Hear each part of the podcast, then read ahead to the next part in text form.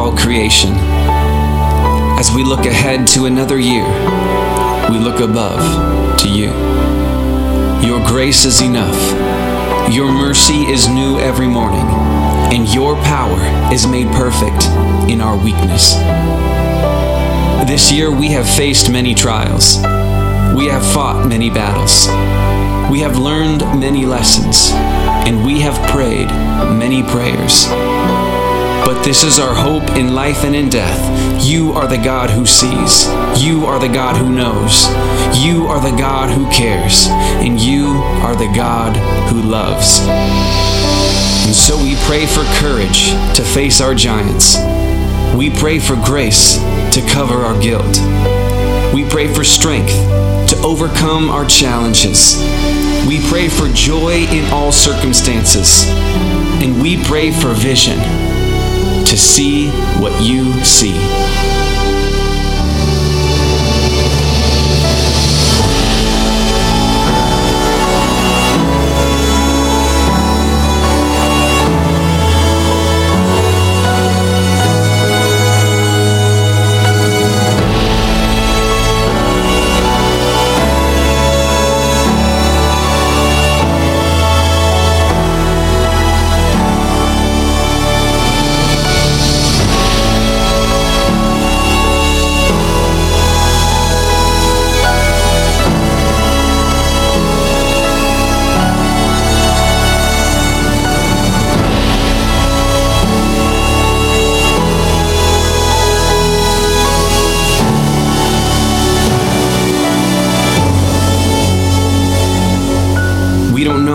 Face this year, but we do know this it will never be faced alone.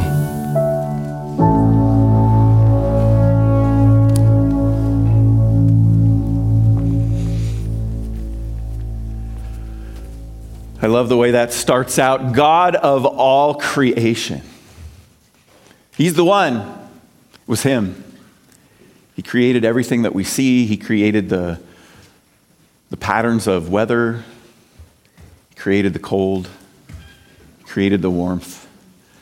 Um, you know, I, a weatherman that I watch says that uh, there's always a balance on the planet. There's all, if it's cold, cold somewhere, it's warm, warm somewhere else, and it the cold just kind of moves around, and the warm it kind of moves around the warm, and and so just just think of it this way: um, our suffering is causing someone else to enjoy warmth somewhere else on on the earth.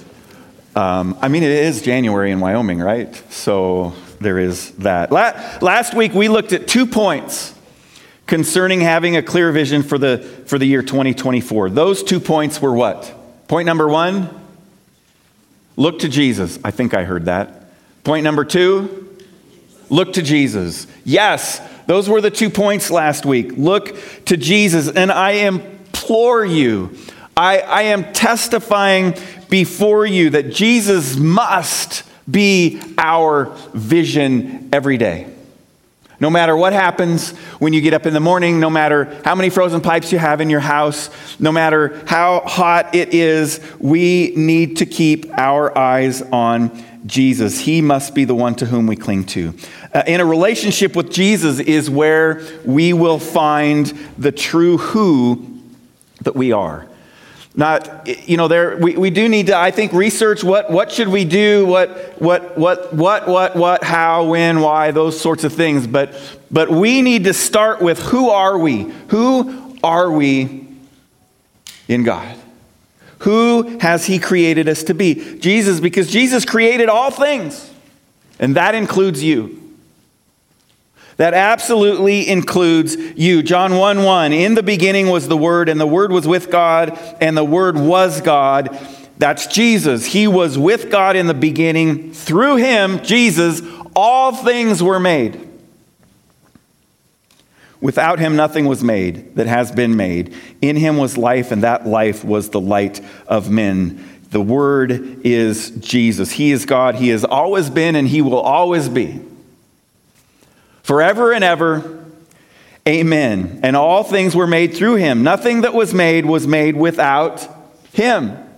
Jesus. And, and that, of course, includes you. He also fashioned you. you. You are his masterpiece. He intentionally put you together to be who you are, to look like you, to, to have the attributes that you have. He intentionally fashioned and formed and crafted you. Let's not forget that. He knit you together in your mother's womb. Before the creation of the foundations of the earth, he knew you were going to be sitting in this room looking the way that you are looking and being who you are this morning. Psalm 139, 13 and 14 says, For you created my inmost being. You knit me together in my mother's womb. I praise you because I am fearfully and wonderfully made. You have been fearfully and wonderfully be, been made by the creator of all.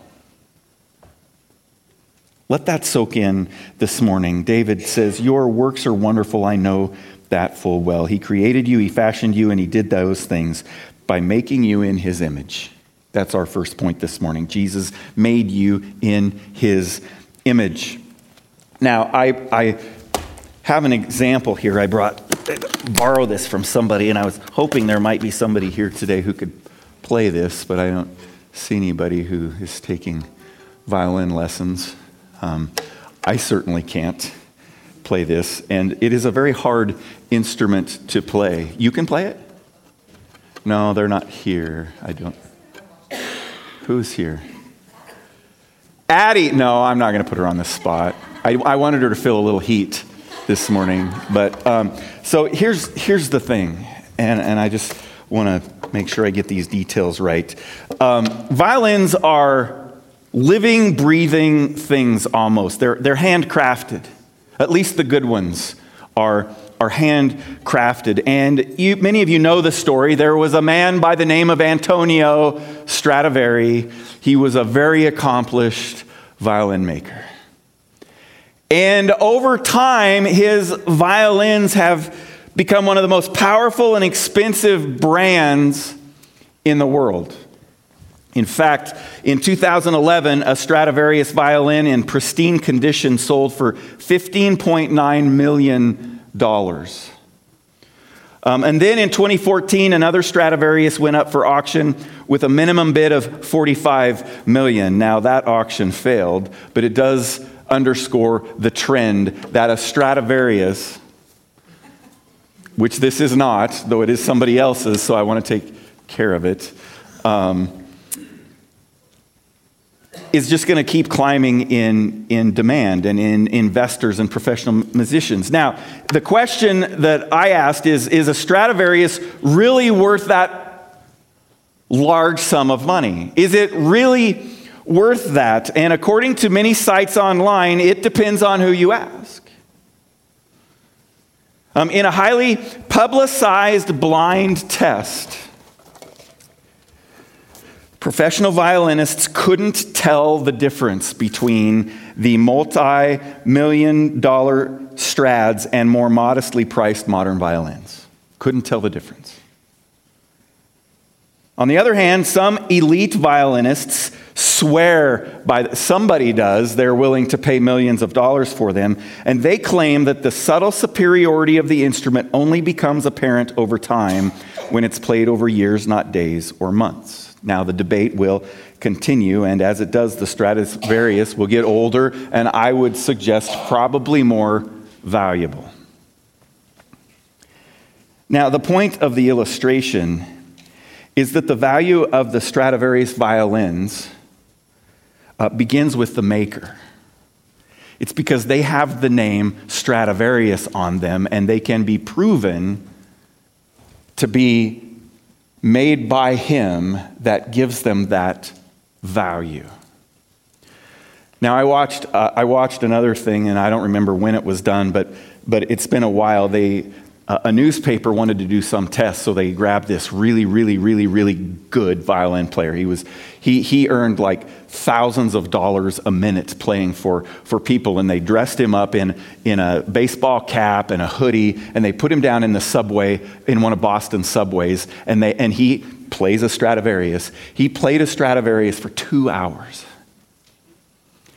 opened his case, you know, put it out there for people to throw money in. And I think he made like $32 an hour when he was down there. There was one person who knew who he was that went by him that day, and she just stood back by the wall and watched him the entire time because she thought to herself, I would never be able to afford this kind of concert. Oftentimes, we don't recognize the value of something because we don't know that something.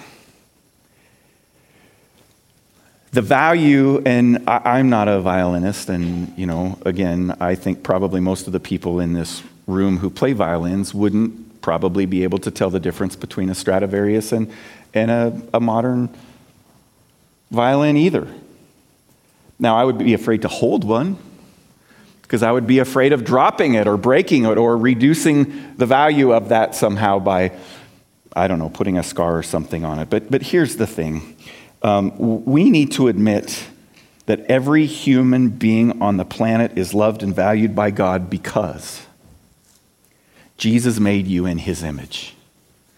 Just like the name and, and who the maker is what made those Stradivarius violins valuable our maker, who made us, is where our value comes from. You know, I would suggest that those Stradivarius violins are worth, probably worth that just sitting on a shelf. They don't even have to be played by somebody. Just by being a Stradivarius, it has value. You and me, just by being created in the image of God has incredible value and worth. Worth, worth so great that the creator of all things was willing to go to a cross on your behalf. Now, we need to realize that not to be arrogant about, you know, who we are, but to realize that, that we have an enemy in this world and his, his main goal is to diminish your value in your own eyes before God. He's done that since the Garden of Eden. He's tried to deceive and break apart our relationship with God, which we'll talk about here in a minute. So we have an all powerful and sovereign maker who made us in, him, in his image. And what does that mean? What does it mean to have the image or likeness of God? And in the simplest terms, as I said very briefly last week, is that we were made to resemble God, not physically, because he is spirit. We're told that in Scripture, John 4 24, that God is spirit and therefore exists without a body. However, Adam's body did mirror the life of God insofar as he was created in perfect health and was not subject to death when God formed him. Now, Zachary David Anderson looks kind of like me. When he was a baby, his baby pictures and my baby pictures, you couldn't tell them apart other than mine were in black and white. His were in color. You couldn't tell us apart. Um, he walks like me, he talks like me, he stands in similar ways like me. Now, he's much better looking, and he's a whole lot smarter when it comes to math and other things. But his biological makeup partly came from me. He was formed in a way in my image, so to speak. Um, but he is similar to me. I, I, was watching an interview that Brady Cook did the other day, uh, and some of you may have watched it as well. And as I'm watching it and listening to it, of course, Sarah is sitting next to me and she's listening too, and she says, Man, he sounds just like his dad. Why is that? Because that's where he came from. Um, there are many similarities. Why? And, and I mentioned that to Chris, of course. He's like, Yeah, you're the first one to tell me that. I think that was up, I think he was up to 14 people who told him that Brady sounded just like he did. Brady has his dad's genes. God himself tells us that that is how we were made in Genesis chapter 1. Turn to Genesis chapter 1 with me, if you would. Genesis chapter 1, and I want to read verses 27 through 28.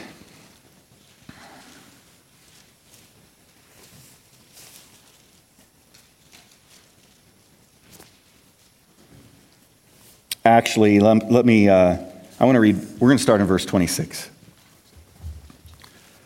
Genesis 1:26. Then God said, "Let us, that is, that us is God the Father, the Son, and the Holy Spirit, and, and three in one. Let us make man in our image, in our likeness, and let them rule over the fish of the sea and the birds of the air, over the livestock, over the earth, and over all the creatures that move along the ground. So God created man in his own image. In the image of God, he created him. Male and female, he created them.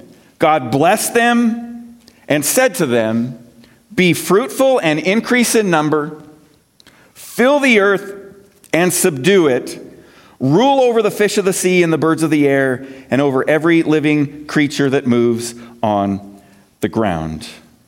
This image of God refers to the immaterial part of humanity. It's what sets us apart from the animal world. It it fits us for the dominion that God intended us to have over the earth, and it enables us to be able to have a relationship with Him. Uh, Acts 17 28, I, one of my favorite verses in all of Scripture, for in Him we live and move and have our being. In Him. In Jesus we live and move and have our being. We are His offspring. Now, God, God is sovereign over all things. Uh, he has all the power, He has all of the authority. But He has granted us some of that as we bear His image. He has given us power and responsibility over the earth. It says it right there in Genesis chapter 1. We have power over the earth. Subdue it and rule. That is our God given responsibility as we are created in His image. When God created mankind, He said, It was very good. It was very good. The rest of creation is good, and oh man, mankind is very good. It's very good. Mountains and streams and clouds and snow and rain and beaches and ocean, those are good. And, and I love animals. I love dogs and horses. I love to watch eagles soar and beavers swim and slap water.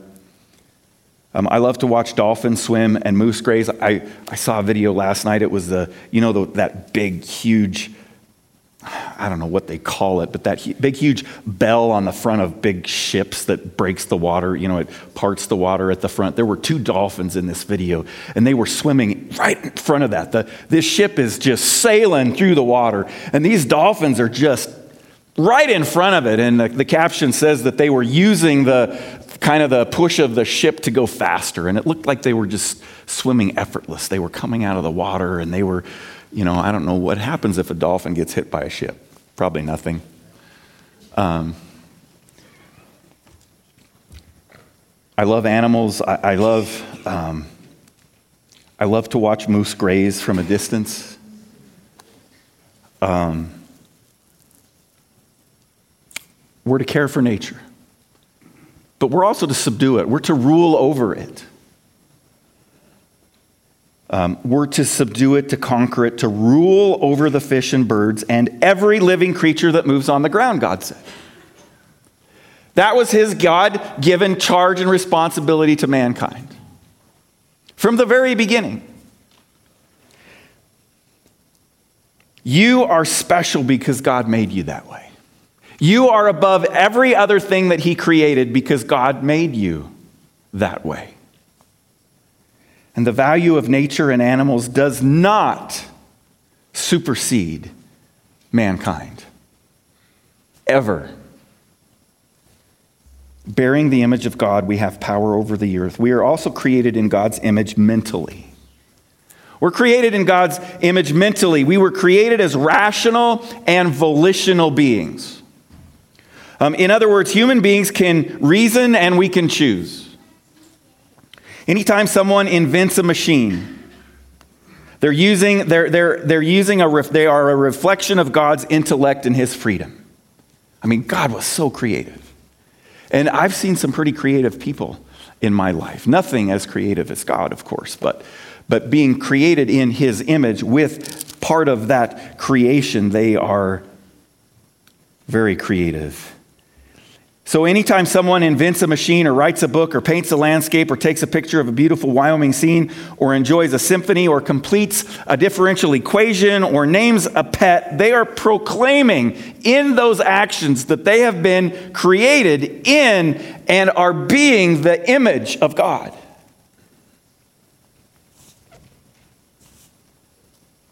Anytime we choose to do something, we're exercising the image we have received from God. Our ability to think through equations and to debate and to contemplate comes from the image of God that we bear. Animals don't have that level of, of mental capacity. Most of an animal's thought processes are God given as well, they're, but they're extinct, instinctual. They're not, they're not rational and volitional. You know, I don't think it goes through a coyote's mind if they should go eat that calf because it might not end well for them if the rancher doesn't like it. They don't think rationally. They just, they're hungry and there's something over there that I want to eat, and then their instinct says, go eat that thing. So that's what they do.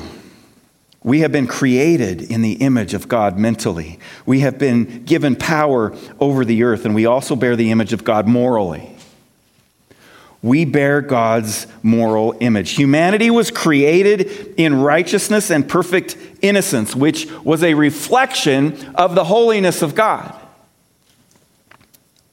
God saw all that He made, and He called it very good. Our conscience or our moral compass is a remnant of that original state. Whenever someone writes a law, recoils from evil, praises good behavior, or feels guilty, he or she is confirming the fact that they have been made in the image of God. They are bearing his moral image. God saw, verse 31 of chapter 1, God saw all that he had made, and it was very good, and there was evening, and there was morning the sixth day. One last image characteristic of God that we bear that I, I want to mention this morning is I use the word socially. It's not the best word, but I think it fits. Um, and I'm not sure how many times I've repeated this statement right here, but we, you, you were created for relationship. You were created for relationship. That's the fourth way that we bear the image of God. Socially, you have uh, you were created for fellowship, for relationship, and this reflects God's triune nature and, and His love. He was interacting with Himself Father, Son, Holy Spirit. That is a part of who He is. And that is a part of that, a part of that image is what has been given to us. It, it, reflects God's triune nature and his love. In Eden, humanity's primary relationship was with God. Man's primary relationship at the very beginning of his creation was with God. Adam and Eve, then, after God creates Eve, had an ongoing fellowship with God. Look at verse 8 of Genesis chapter 3. Then the man and his wife heard the sound of the Lord God as he was walking in the garden in the cool of the day, and they hid from the Lord God among the trees of the garden. Now, that verse it doesn't say a lot, it doesn't tell us a lot of detail, but I want to read between the lines a little bit. I, you know, the Lord God is walking through the garden the cool of the day. It doesn't say that they were surprised that he was walking through it. It says that after the fall and after they sinned, that now they were ashamed to, to be in his presence. I bet there were many long walks in the cool of the day with God in the Garden of Eden between Adam and Eve before this fall. It was a, a familiar sound. They knew it was God because they had heard him walking in the garden before. Being created in God's image gives us the capacity to be in fellowship with our Creator, to talk to Him, to walk with Him, to surrender to Him, and to trust Him. And I pray that that is true for all of us who are listening today, that you are, in fact, exercising that part of God that you bear in relationship with Him and that you have trusted completely in Him as your Savior and your Lord. Another daily working out of that image is our relationships with one another, of course. God made the first woman because it was not good that man was alone. Genesis chapter 2, verse 18, God says, It is not good for the man to be alone. So every time someone marries, every time you make a friend, every time you give a hug to a child or you attend church, you are living out and demonstrating the fact that you were made in the likeness of God. That we are the likeness of God. The Lord God said, It is not good for the man to be alone. I will make a helper suitable for him. And having been created in God's image, it is in him that we live and move and have our being. We have the image of God, and we are the image of God. We have power and are to subdue and care for where and what God has put us. We are and bear God's image mentally, morally, and relationally. Now, the downside, if I may, of being made in God's image is that Adam also had the capacity to make free choices. There were other options available. There was that one tree. You know, we often like to say when somebody screws something up, you had one job. Well, Adam and Eve, it's like you had one rule. That's how deceptive and de- de- deceiving the temptation of the enemy can be. Oh, well, oh, well, you sh- God only wants you not to eat from that because you'll be like him. And, and well, as we're seeing this morning, we already, they already were. They already were. They were created in God's image. Now, I don't want to be overly critical of Adam and Eve because I'm sure I would have screwed it up too. Um, but they made the evil choice to rebel against their creator because, because even though Adam and Eve were given a righteous nature, they had the equal and opposite ability to choose the opposite. Sometimes, sometimes we think, man, there are certain people in this world who are just, they're, they're some kind of different evil. I mean, they are just, how is that possible? And, and I, I think about that and it breaks my heart. But as I think about that, I think that equally, and there are other people on our planet who are equally and opposite as, as good as they are evil. Now, not in and of themselves, that good only comes through our relationship with Christ. But, but think about it. You know, you, you, you have the option. Uh, I, I read a, I didn't actually read the story, I read the, the title of the article. Um, apparently, there was a, a, a, young woman who was assaulted and raped. Um, I think it was in a, a, an Uber or a taxi and, and became pregnant, and she chose to keep the child, and she's telling this story about what a blessing this child is, even though it was conceived in a bad way. Now, she could have, equally and opposite as evil, ended that pregnancy for the justification of um, she became pregnant against her will. It, it, abortion is just wrong, period. And I think we could hear story after story after story of people who carried that child to term and who later went, I can't even imagine my life without this child. Can't even imagine it.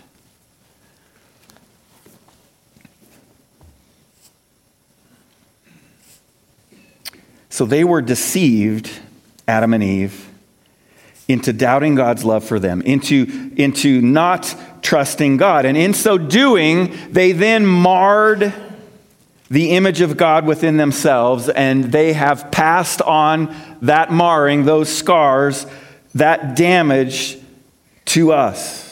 Romans 5:12 says, "Therefore, just as sin entered the world through one man, which was Adam, and death through sin, and in this way death came to all men because all have sinned."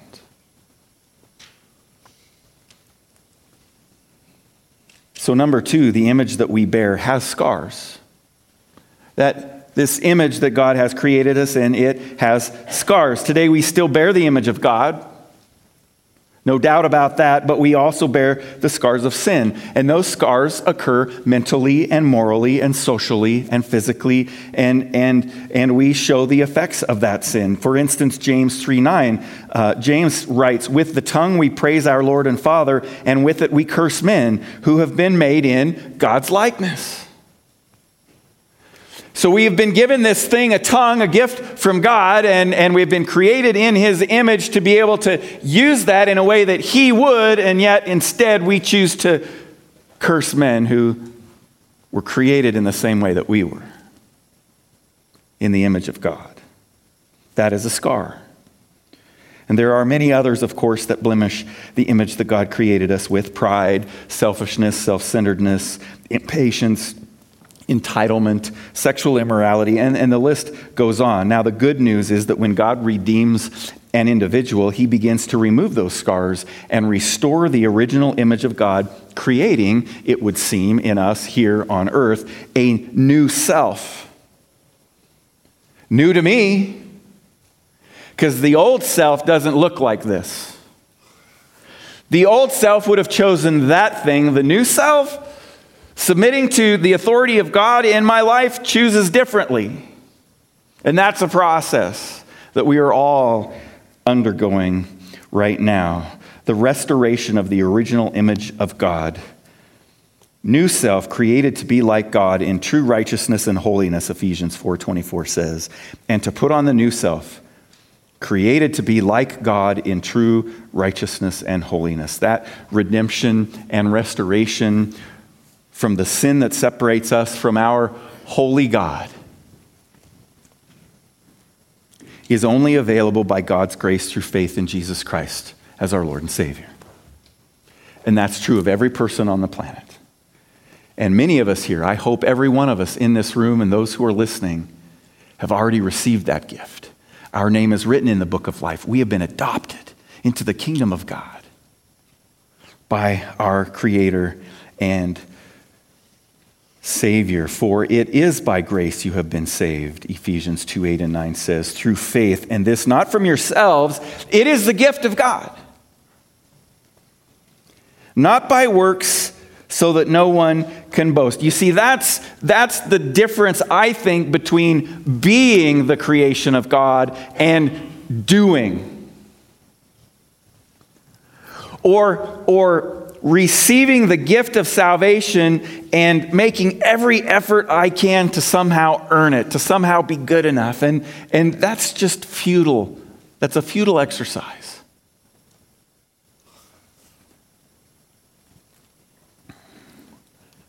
Through Christ we are made new creations in the likeness of God. 2 Corinthians chapter 5 verse 17 Paul explains it this way. Therefore, if anyone is in Christ, he is a new creation. The old has gone, the new has come. So as we travel through the life, through the, as we travel on our journey of life, with its many ups and downs and discouragements and tragedies and choices and, and, and tragedies that we endure because other people make choices that, that hurt us, let's look to Jesus. Look to Jesus. Anchoring to Him in the midst of those storms. And, and we remember that we are His workmanship, bearing the image of God with great value because of who our Creator is and the gifts that He has given us. And that brings us to the main so what of knowing who we were created to be, and that is this Jesus made your neighbor in His image too. I know you'd like to think otherwise sometimes. Jesus made your neighbor in his image too. And that image of God, of course, in your neighbor or your family member is scarred, just as yours is. And they need and, and require the same kind of grace and mercy from God that you have received. Maybe they need it in different ways, in different areas of that image, but they too were created in the image of God. They too are God image bearers.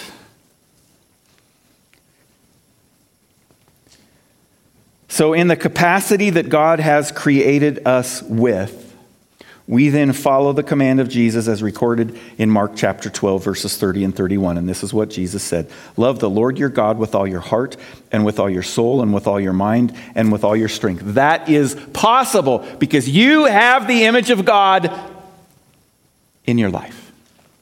You were created that way.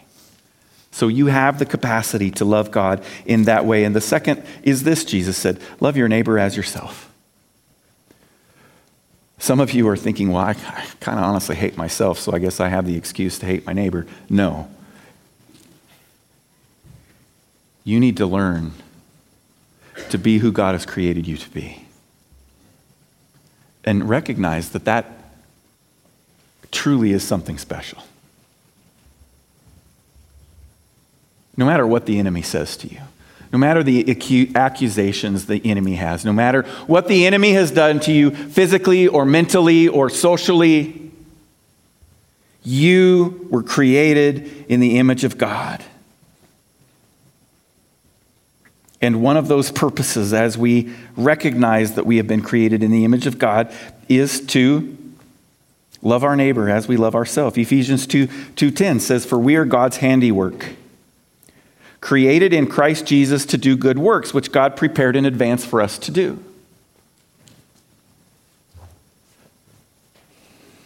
As image bearers of God, we have the capacity and, and you can have the want to, to do good works because of the transformation that's happening in your heart through the Holy Spirit by the power of Jesus Christ.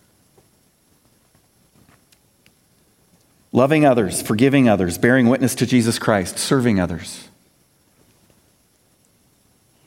All tall orders if you're just trying to do that with sheer discipline and human resources.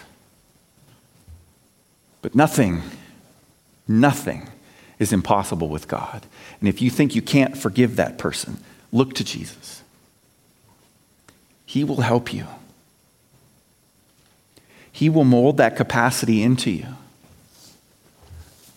I know you don't want to give it up. You want to hold on to it. You want to hold something over somebody's head. That is only poisoning you, honestly. It is. You got to let it go. It may seem unfair. Look, that other person, they're going to have to stand before God too, just as you will. And the question is, how did you respond to that? What action did you take in the face of that, whatever it is?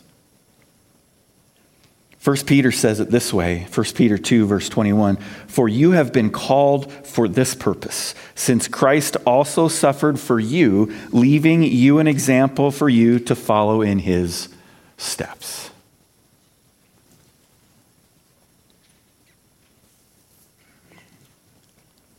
That's a big challenge.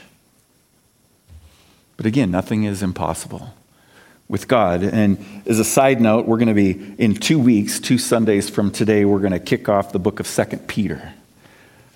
I don't remember if it was last year or the year before we did First Peter. We're going to study through the book of Second Peter starting in two weeks. I hope you'll join us. We are to follow Jesus' steps.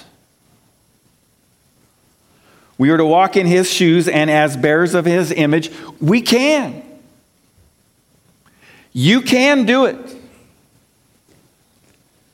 You can do it. And it takes submission and a contrite heart and a broken will and spirit, but we can. And that takes me back to, to a woman by the name of Corrie ten Boom, who was in a prison camp in Germany and was, was faced one day. She, she was giving this talk. It was years, I believe, after uh, they were released from the concentration camp. And she was giving this talk at this church. She was talking about mercy and grace and how she's had to forgive and, and all of that. And in, at the end of that, time, a man comes to the front, and it was one of the, it was one of the guards who had abused her. And she, right there in that moment, is faced with the rubber meeting the road, honestly. She just got finished talking about how we can forgive. And she, in the quietness of her heart, she said, God, you've got to give me the strength to do this. And, and he did in that moment. She reached out her hand, she shook his hand, and said, I forgive you. I mean, I haven't experienced anything like that. God will give us the strength we can. And that's the best place for us to be. I bet Antonio Stradivari was an amazing violinist. He had to be, right? I don't think you could create something if you were unable to play it. Now, I could be wrong. I didn't research that. That was a thought that came to me this morning as I was tidying up the, the message. Uh, I could be proven wrong there. But I bet he was. I bet he could make one of his masterpiece violins sing like no one else. How else would he know how to make one? That, and that is what we are in the hands of our Creator. You are the instrument. He made you. You are the tool.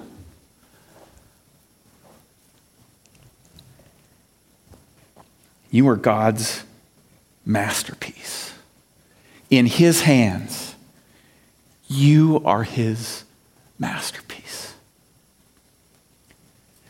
And you have value and the capacity to serve others because of that image. A, a, few other verses to write down in your notes to think about the rest of the week. Philippians 2 3 through 5. Do nothing from selfish or empty conceit, but with humility of mind, regard one another as more important than yourselves. Do not merely look out for your own personal interests, but also for the interests of others.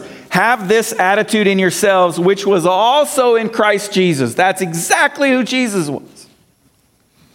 Let's cry out to the Holy Spirit to empower us to be able to regard others more important than ourselves. Here are a few other descriptions of who we can be. John 13, 34. A new commandment I give you, that you love one another, even as I have loved you, that you also love one another.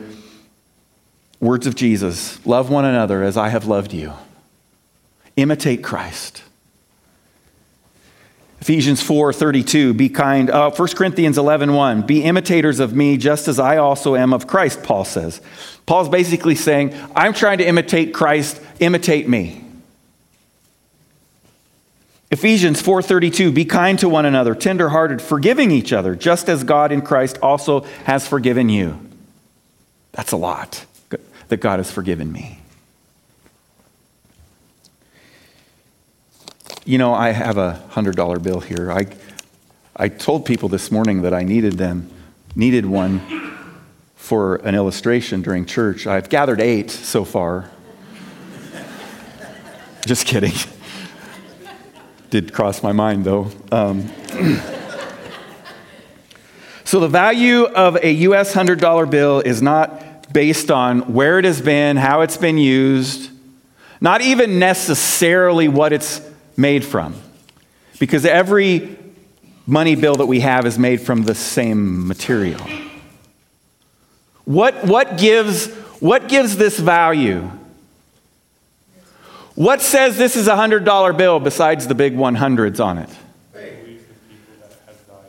The picture.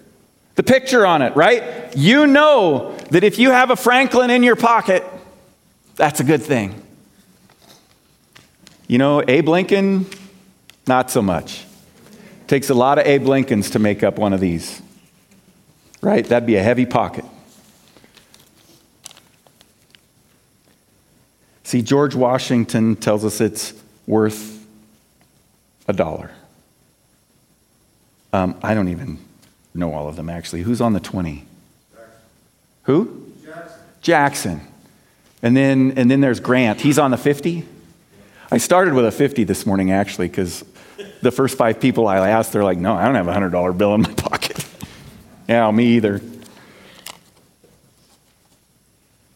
So, this is, like I said, this is worth because of the image that's on the front, and there are other things too. Joseph was talking about the, I don't know. Some say that the government somehow makes this worth something, but that's becoming less and less true. Because they just print them at will. But it's still pretty much worth that, right? So, who would take this if I handed it to them? Rick, you would take this if I handed it to you, right?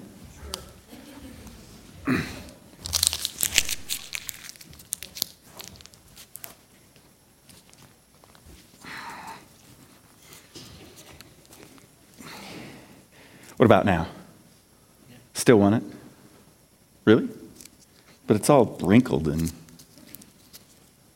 scarred up. You'll iron it out. hey, that's a great way for this illustration to go. Apply a little heat.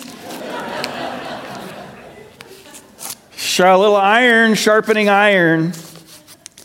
Yeah, you see, it, it, it, the illustration holds. If the worship team wants to come up now as we close with our final song, the illustration still holds. It doesn't matter that this is wrinkled or scarred or even torn a little bit, it still bears the image. It still is who it was created to be. And that's you and me. Some of us are more wrinkled than others, some of us are more scarred than others. But every last one of us have been created in the image of God.